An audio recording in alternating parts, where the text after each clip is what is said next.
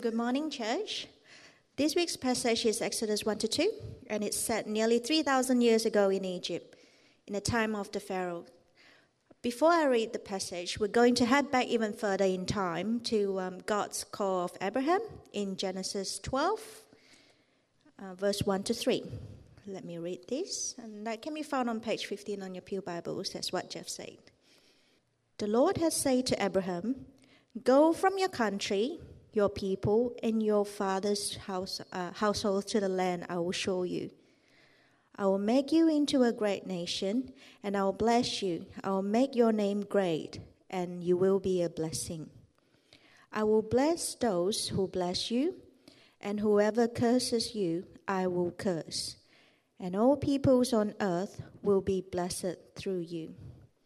Now let us look at today's um, second Bible, uh, second reading on Exodus chapter one to chapter two, verse ten. That's on your Pew Bible, page seventy-eight. Exodus one. These are the names of the sons of Israel who went to Egypt with Jacob, each with his family: Reuben, Simeon, Levi, and Judah. Issachar Zebulun and Benjamin, Dan and Naphtali, Gad and Asher.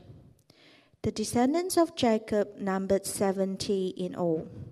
Joseph was already in Egypt.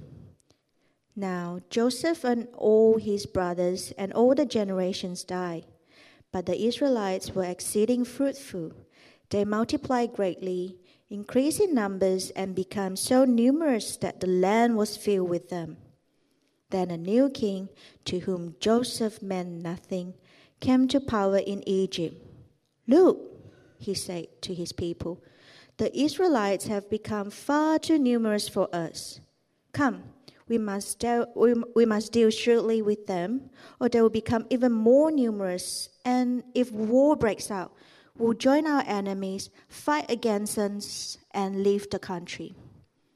So they put slave masters over them to oppress them with forced labor, and they built Pithom and Rameses as store cities for pharaohs. But the more they were oppressed, the more they multiplied and spread. So the Egyptian came to drag the Israelites and worked them ruthlessly. They made their life bitter with harsh labor in brick and mortar and with all kinds of work in the fields. In all their harsh labor, the Egyptians worked them ruthlessly. The king of Egypt said to the Hebrew midwives, whose names were Shiphrah and Puah, When you are helping the Hebrew women during childbirth on the delivery stool, if you see that the baby is a boy, kill him. But if it's a girl, let her leave. The midwives, however, feared God and did not do what the king of Egypt had told them to do. They let the boys leave. Then the king of Egypt summoned the midwife and asked them, Why have you done this? Why have you let the boys leave? The midwife answered Pharaoh, Hebrew women are not like Egyptian women. They are vigorous and they give birth before the midwives arrive. So God was kind to the midwife, and the people increased and become even more numerous. And because the midwives fear God, he gave them families of their own. Then Pharaoh gave this order to all his people Every Hebrew boy that is born, you must throw them you must throw into the Nile but let every girl leave. Now, a man of the tribe of Levi married a Levite woman, and she became pregnant and gave birth to a son. When, when she saw he was a fine child, she did him for three months. But when she could hide him no longer, she got a papyrus basket for him and coated it with tar and pitch. Then she placed the child in it and put it among the reeds along the bank of the Nile. His, his sister stood at a distance to see what would happen to him. Then Pharaoh's daughter went down to the Nile to bathe, and her attendants were walking along, along the river bank. She saw the basket among the reeds and sent her female slave to get it. She opened it and saw the baby.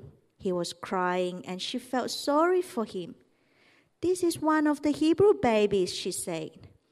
Then his sister asked Pharaoh's daughter, Shall I go and get one of the Hebrew women to nurse the baby for you? Yes, go, she answered. So the girl went and got the baby's uh, mother. Pharaoh's daughter said to her, Take this baby and nurse him for me, and I will pay you. So the woman took the baby and nursed him. When the child grew older, she took him to Pharaoh's daughters, and he became her son. She named him Moses, saying, I drew him out of the water. Thanks, Wheeling. Let's pray. Heavenly Father, thanks for your word. Thanks that, thanks that it's been written down to teach us of what you are like and what you're doing in your world. So we pray this morning, show us how every part of your world, uh, of your word, points us to your Son, our Saviour, the Lord Jesus. Amen. Alrighty, can I ask you please to take out the leaflet that you were given as you came in? Uh, you'll see inside, as usual, a reasonably detailed outline of what I'm going to speak about today, so you'll want to have that in front of you. There's a couple of other uh, passages there that will be relevant as we make our way through the first of these talks in the book of Exodus.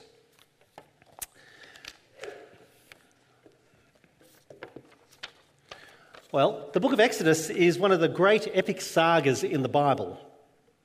Uh, it taps into the eternal conflict between good and evil, uh, the struggle between light and darkness, as it explores the grand sweeping themes of oppression and suffering and hope and redemption and above all, glorious final deliverance. Uh, it is, of course, the story of Moses and Pharaoh. It's the story of God's incredible rescue of his people from slavery in Egypt. Uh, the word Exodus literally means going out. It's the story of how God brings his people out of Egypt from being slaves to being free. And it's the story of God's, uh, it's the story of the giving of God's life giving law and his unmerited favour granted on a people who, to be honest, never deserved it. It is what we Christians call all about grace. Uh, in the book of Exodus, we're going to see signs and wonders as God steps into history to show us what he is like and why he is worthy of our consideration and ultimately of our praise. And so, Exodus is going to be a tale for all those times in your life when you wished that God would intervene, that God would just do something to confirm that He's still there, to reassure us that He loves us, that we might know that He hears us, even in our doubts and fears. But before we dive into this magnificent episode in world history, uh, we actually need the prequel Exodus, of course, the second book of the Bible, uh, but the scene has been set on a more cosmic scale in the first book, in Genesis. It's kind of like when you're watching a TV show and at the start of the episode, the voiceover comes over and says, previously, and tells you what's happened before. That's what we're going to see today in verses Genesis chapter 12, 1 through 3. So come with me on your handout to point one. In the beginning, Genesis 1 through 50. In the beginning. Now, the backstory to Exodus is summarized in uh, the Bible timeline diagram that I've put there for you on your handout. If you have a look at it, it's trying to show the whole of the Bible from Genesis to Revelation. Um, and in particular, the first book of the Bible, Genesis, is divided into two parts. You've got Genesis 1 through 11 and Genesis 12 through 50. Genesis 1 through 11, this is the left hand column. Here we see God's creation, the making of Adam and Eve, the placing them in the Garden of Eden. Tragically, within just a few chapters, we see the fall. We see Cain and Abel. We see humanity's descent through to the flood and Noah's Ark. And it culminates in the extraordinary hubris of all of humankind at the Tower of Babel.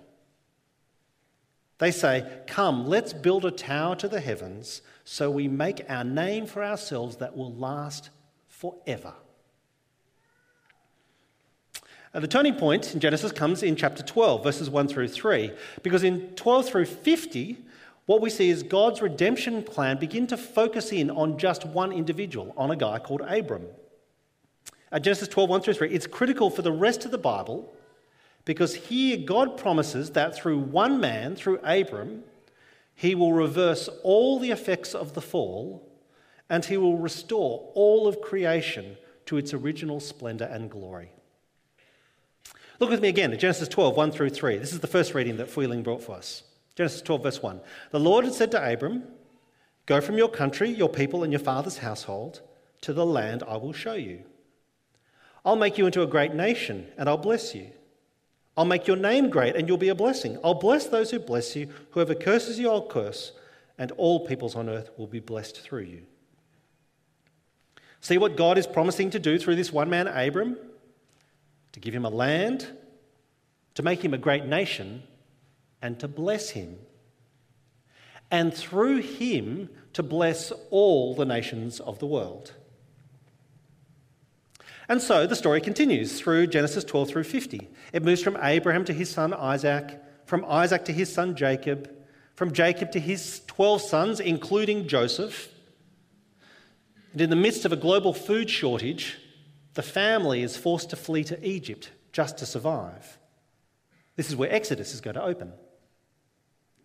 The thing is, even as they move further away from the land that God promised them, still they haven't stepped outside of God's plans. He has not forgotten them one bit. Genesis 46, I printed there for you on your handout. Here's what God says to the family as they make their way to Egypt. Genesis 46, verse 2 God spoke to Israel in a vision at night and said, Jacob, Jacob, here I am, he replied. I am God, the God of your father. He said, Don't be afraid to go down to Egypt, for I will make you into a great nation there. I will go down to Egypt with you, and I will surely bring you back again, and Joseph's own hand will close your eyes.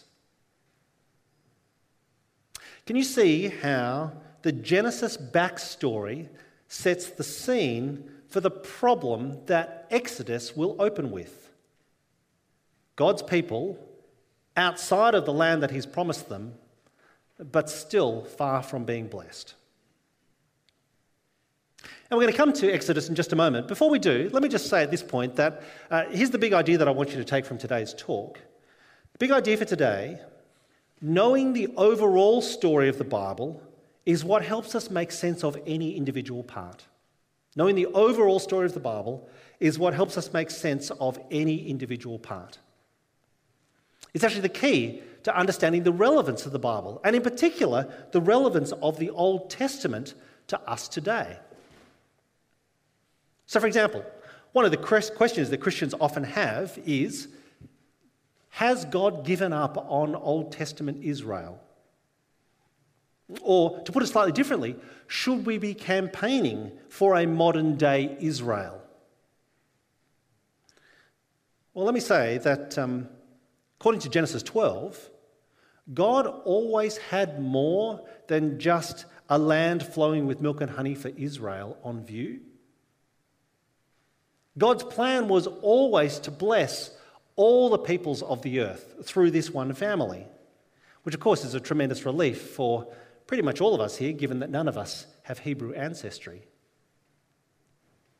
We're going to see, in fact, that what God begins in Abraham in, in Exodus with the baby Moses, a baby who is born to rescue Israel from slavery, we're going to see it reach its glorious fulfillment with another baby born to save us from sin and death. You and I, we belong to a bigger and better story. We belong to a bigger and better story. And today, we start our journey to see a little more of what that looks like. Uh, you'll see there on your handout that there's a reference to further reading. I'm going to talk about this book at the end, but let me just say something about it now. The book is called God's Big Picture. It's by a fellow called Vaughan Roberts, uh, tracing the storyline of the Bible. Um, I've found this to be one of the most helpful resources in trying to understand the overall picture so that I can make sense of any particular part. It doesn't explain every part of the Bible, but it tells you and shows you how the whole thing fits together. And uh, I was going to say I'd love to sell you a copy afterwards, but I sold every single copy to the 9amers already. I said to them, the other guys can order it online. Um, so you can do it yourself. But this book, I'm going to come back and say something about it at the end as well God's Big Picture by Vaughan Roberts. Okay, come with me then to point two on your handout a new king to whom Joseph meant nothing. A new king to whom Joseph meant nothing. Exodus chapter 1. Uh, we pick up the story then in Exodus. God's people, Abraham's descendants, they are in Egypt. It is clearly not the land that God has promised him. If you look there at the start of chapter 1, according to verses 1 through 5, uh, there are now 70 in their little clan. That hardly constitutes a great nation yet.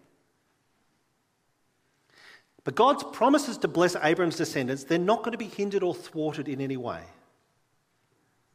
So, verses 6 and 7, look with me, verse 6 and 7. Joseph and all his brothers in that generation died, but the Israelites were exceedingly fruitful. They multiplied greatly. They increased in numbers, it became so numerous that the land was filled with them. Now, if those words there, they became fruitful, multiplying greatly, increasing number, filling the land, if they sound familiar, if they sound like Genesis 1:28, I take it that's no coincidence. You see here that this one family is starting to grow towards that great nation God said they would be. And in fact, the years pass.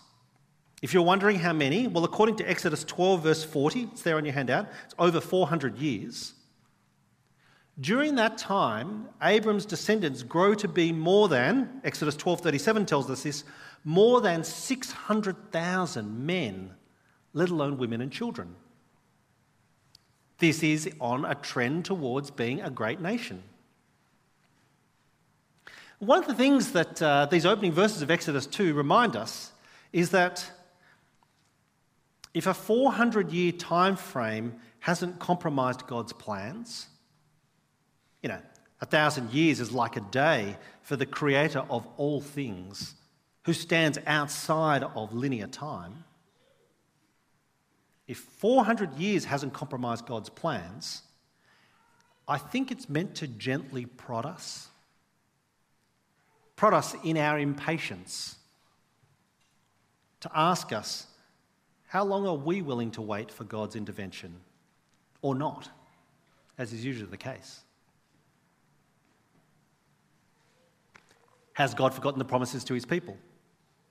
Well, at one level, they are starting to grow, they are more numerous, but the big problem is they don't have a land. They don't have a land of their own, and actually, many of us here know how tenuous it can be to rent, to not own your property. Sure enough, things eventually go bad for the immigrants.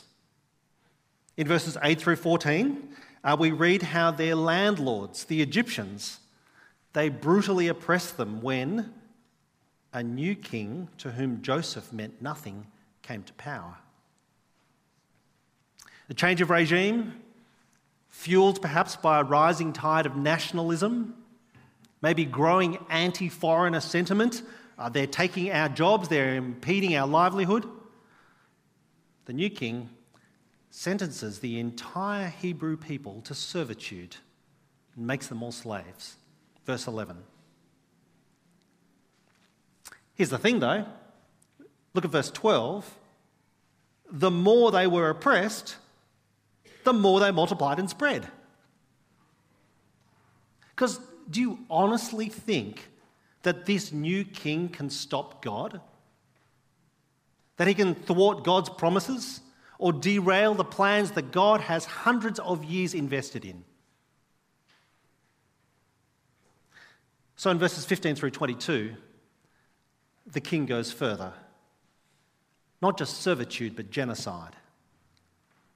He orders the death of every, he orders the Hebrew midwives to kill all the Hebrew baby boys and so to wipe the name, to wipe the race from the face of the earth. Once again, do you think this will be too much for God to handle? Of course not. And yet, still we find ourselves wondering has God forgotten his people? I say that because so far in Genesis, uh, in Exodus chapter 1, well, actually, God is hardly mentioned. In fact, the first reference to God comes in verse 17. Verse 17 the, the midwives, however, feared God and did not do what the king of Egypt had told them to do. Now, the Hebrew midwives, only two are named in verse 15, Shiphrah and Puah. Can I say, we can pretty confidently assume there were more than two Hebrew midwives, given there's 600,000 men plus women and children. But I guess they're meant to be representative of all of them. This is the part where this great epic, this drama, well, it actually has humour in it as well. Um, I was uh, scanning through the TV the other day and I discovered there's a new category of TV show. It's called a dramedy. Have you seen this? It's a drama plus a comedy. And I reckon that's exactly what Exodus is. Because I just love the reply that the Hebrew midwives give to Pharaoh in verse 19. You know, clearly they're going to be petrified, right? They've been called to answer to the guy who's just ordered the death of every Hebrew baby boy. But I love their cheeky insubordination. Verse 19. Here's my paraphrase uh, Sorry, sir. Hebrew mothers just want to get labour over and done with. So, varavushka. the babies come before we can get there. Now, as an aside, and this is not the main idea of the passage, but it's worth me commenting on. Ordinarily, as Christians in the world, we are to submit to our national leaders. Uh, in fact, we're urged to pray for our leaders because they'll answer to God for their conduct. And yet, in extreme circumstances, civil disobedience is called for. When the government acts in a way that's contrary to God's clear purposes for his people.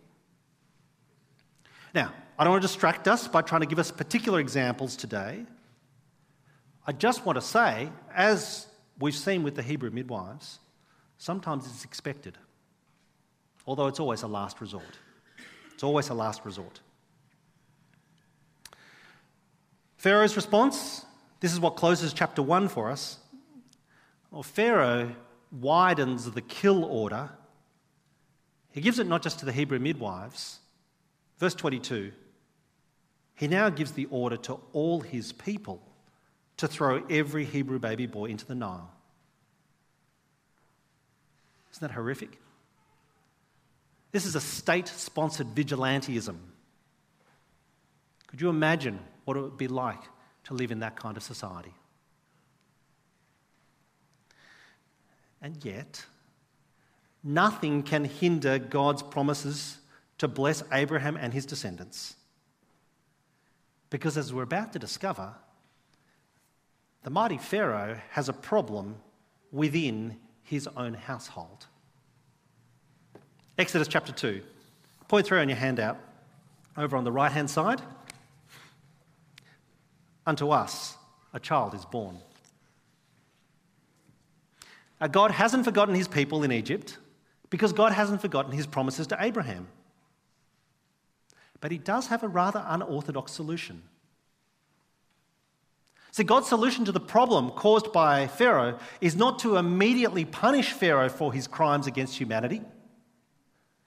Can I say, that's what I would have done if I were God? As usual, a good reminder that it's probably a good thing that I'm not.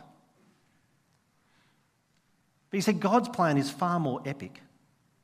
God's plan is slower, it takes longer, God's plan is more fraught with danger as he graciously gives Pharaoh countless opportunities to repent and to avoid the consequences of his actions. But when God's plan comes to fruition, it means that its eventual success will glorify him even more. Again, as a slight aside, we're going to return to this idea later in this series. But can I say, even now, when judgment does fall on Pharaoh, it will be harsh. It will be brutal, in fact. But it will be entirely deserved. No one will ever be able to say, God didn't warn Pharaoh of the consequences of his actions. Ten plagues constitute more than adequate warning. No one will ever be able to accuse God of being unfair. No one can ever claim that the judge of the, all the earth did not do what was right. Not when he holds the Egyptians to account for slavery and genocide.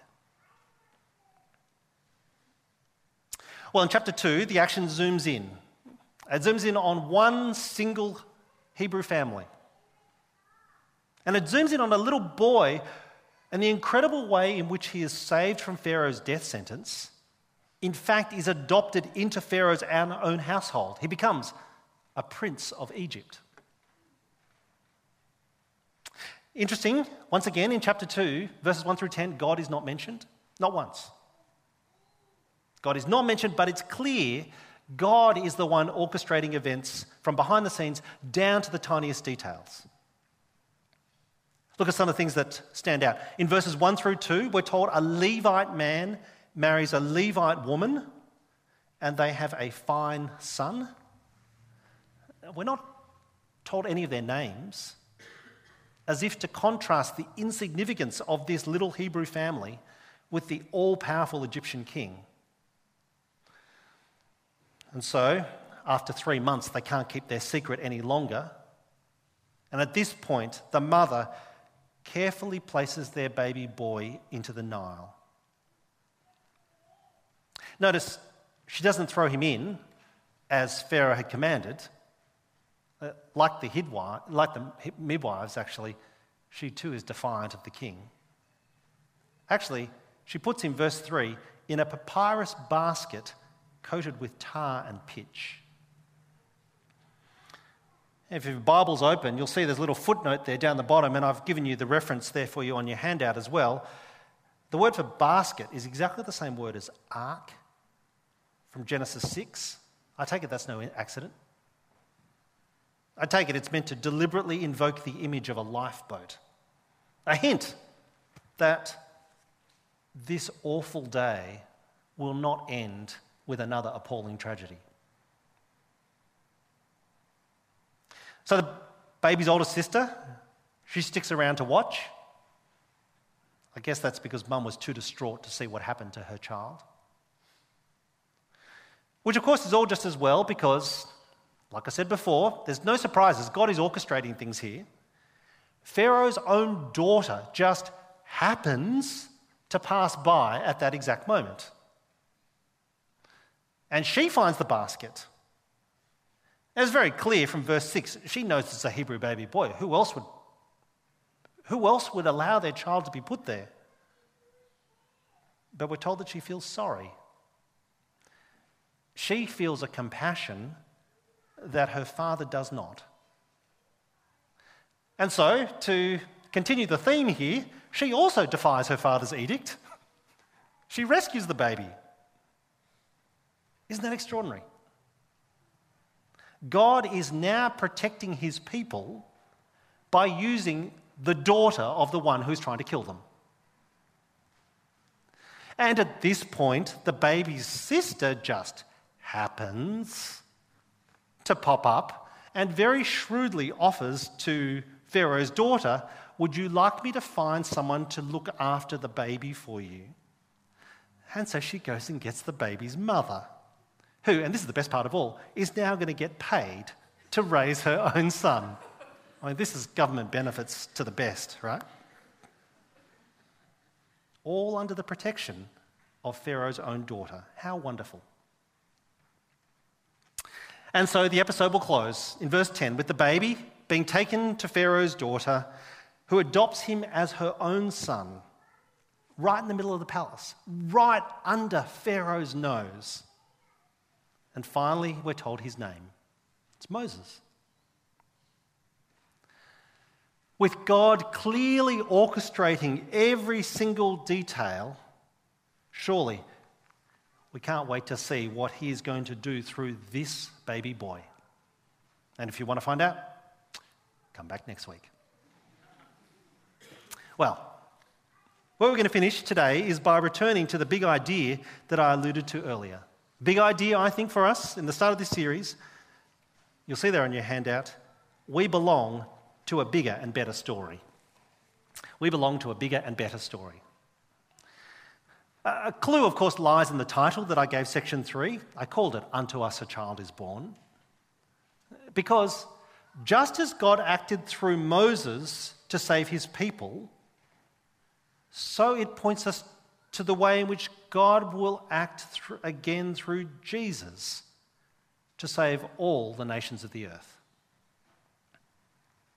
Actually, it's Matthew in his account who draws the parallels in ways that you just can't miss. What I've done there is I've printed for you a comparison between Exodus and Matthew, between Moses and Jesus. And I just want to take you through some of these because it makes the point for us ever so clearly.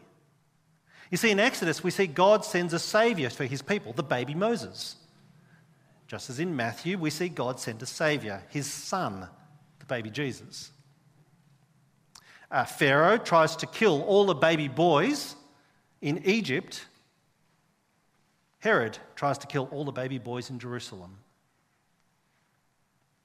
Israel eventually will come out of Egypt in the Exodus, just as baby Jesus will return from Egypt, having fled there to escape Herod.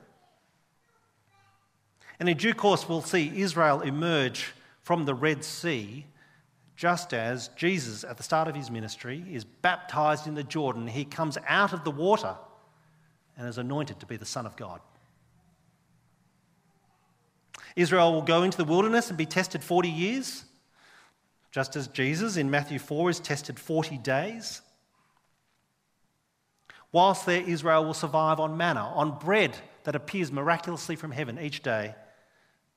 Jesus, well, Jesus is the one who can feed the 5,000 with just five loaves of bread and a couple of fish. Uh, the great high point of Exodus is when the law is given at Mount Sinai in Exodus 19. By contrast, Jesus, in his first public sermon from the Mount, he will restate and reshape and reframe the law, how we are to live.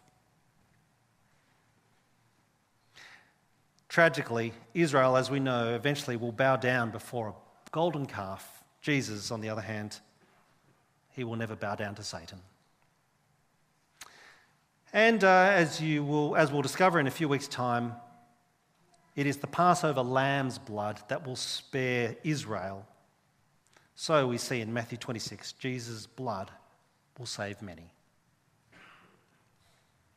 As through Moses, just very partially, so through Jesus, but in completely spectacular array, there will always be opposition to God's people because a cosmic battle is taking place. There's full of twists and turns, there's ups and downs, but God will prevail. God will even use the evil intentions of his opponents to achieve his purposes because nothing will thwart his plans. Nothing will hinder his promise to bless Abraham and his descendants, and through them, all the peoples of the world. In fact, Matthew's gospel starts and ends making that exact point that we belong to a bigger and better story. See, Matthew chapter 1, there on your handout, it starts by tracing Jesus' ancestry all the way back to Abraham. And Matthew 28 will conclude with the risen Jesus sending his disciples to make disciples of all the nations of the world. What does all mean for us? A couple of things by way of application. First is this if you're a Christian person, if you're a Christian person, can I say, this is how we know who we are? This is how we know what our place is in the, is in the world? Is it because you and I belong to a bigger and better story? We belong to a bigger and better story. And that's how we make sense of the ups and downs of life, of the highs and the lows, of the struggles and disappointments. It's how we understand what's going on even when we are persecuted by our world, like those Hebrews were back in Egypt. You and I, we belong to a bigger and better story. It's a story that God has written, that God is telling, and that God will bring to completion. What I want to say to us today is that if you're a Christian, knowing that story is what sustains us day by day.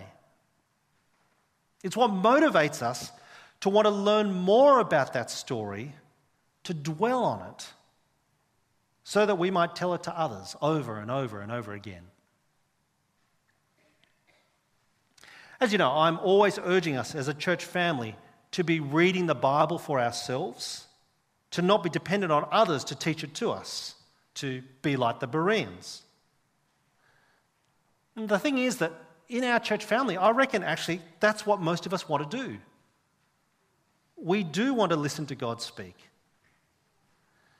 But it seems to me that more often than not, what stops us from reading our Bibles ourselves is that, full of good intention, we start reading it until we come to a part that we can't understand, and we struggle on manfully as long as we can persist until we give up and we have a little less confidence to try again in future. You're probably aware that Genesis, Exodus, the next book of the Bible is Leviticus. I don't know about you, but even I, I get to it and I think, really? What's all this about? How is this relevant to me? The answer is it is all part of God's bigger and better story. And so, back again to what I said earlier, this is the reason why I'm recommending books like God's Big Picture, because what they're trying to do is help us understand how all of it fits together so that any particular part is something that can nourish and feed us and encourage us to keep our eyes fixed firmly on Jesus. Here's the second thing I want to say in terms of application, and it's particularly to those of us here today who aren't Christian if that's your situation, well, I simply want to invite you to dive into this bigger and better story. Come with us and dive into this bigger and better story because, to be perfectly honest, there is nothing grander. And there is nothing else that will make sense of this world. What I'm doing is inviting you to become part of a divinely orchestrated drama that will come to fruition. And we in this church, we just don't want anybody to miss out. You'll see on screen behind me there's a slide uh, that's talking about Explore. Explore is a course that we run throughout the year, it goes for four weeks at a time where people who aren't Christian can come along and ask any question they have at all, or just listen to other people's questions to try and explore the Bible, to hear more of this bigger and better story, to find out if Jesus is who he claims to be. Because we think he is, and he changes everything. So, if that's your situation, you'll see the next of these courses is coming up in a few weeks. Again, just let us know, and we'd love to invite you. Well, I think at this point I'm going to close for us in prayer. So will you join me?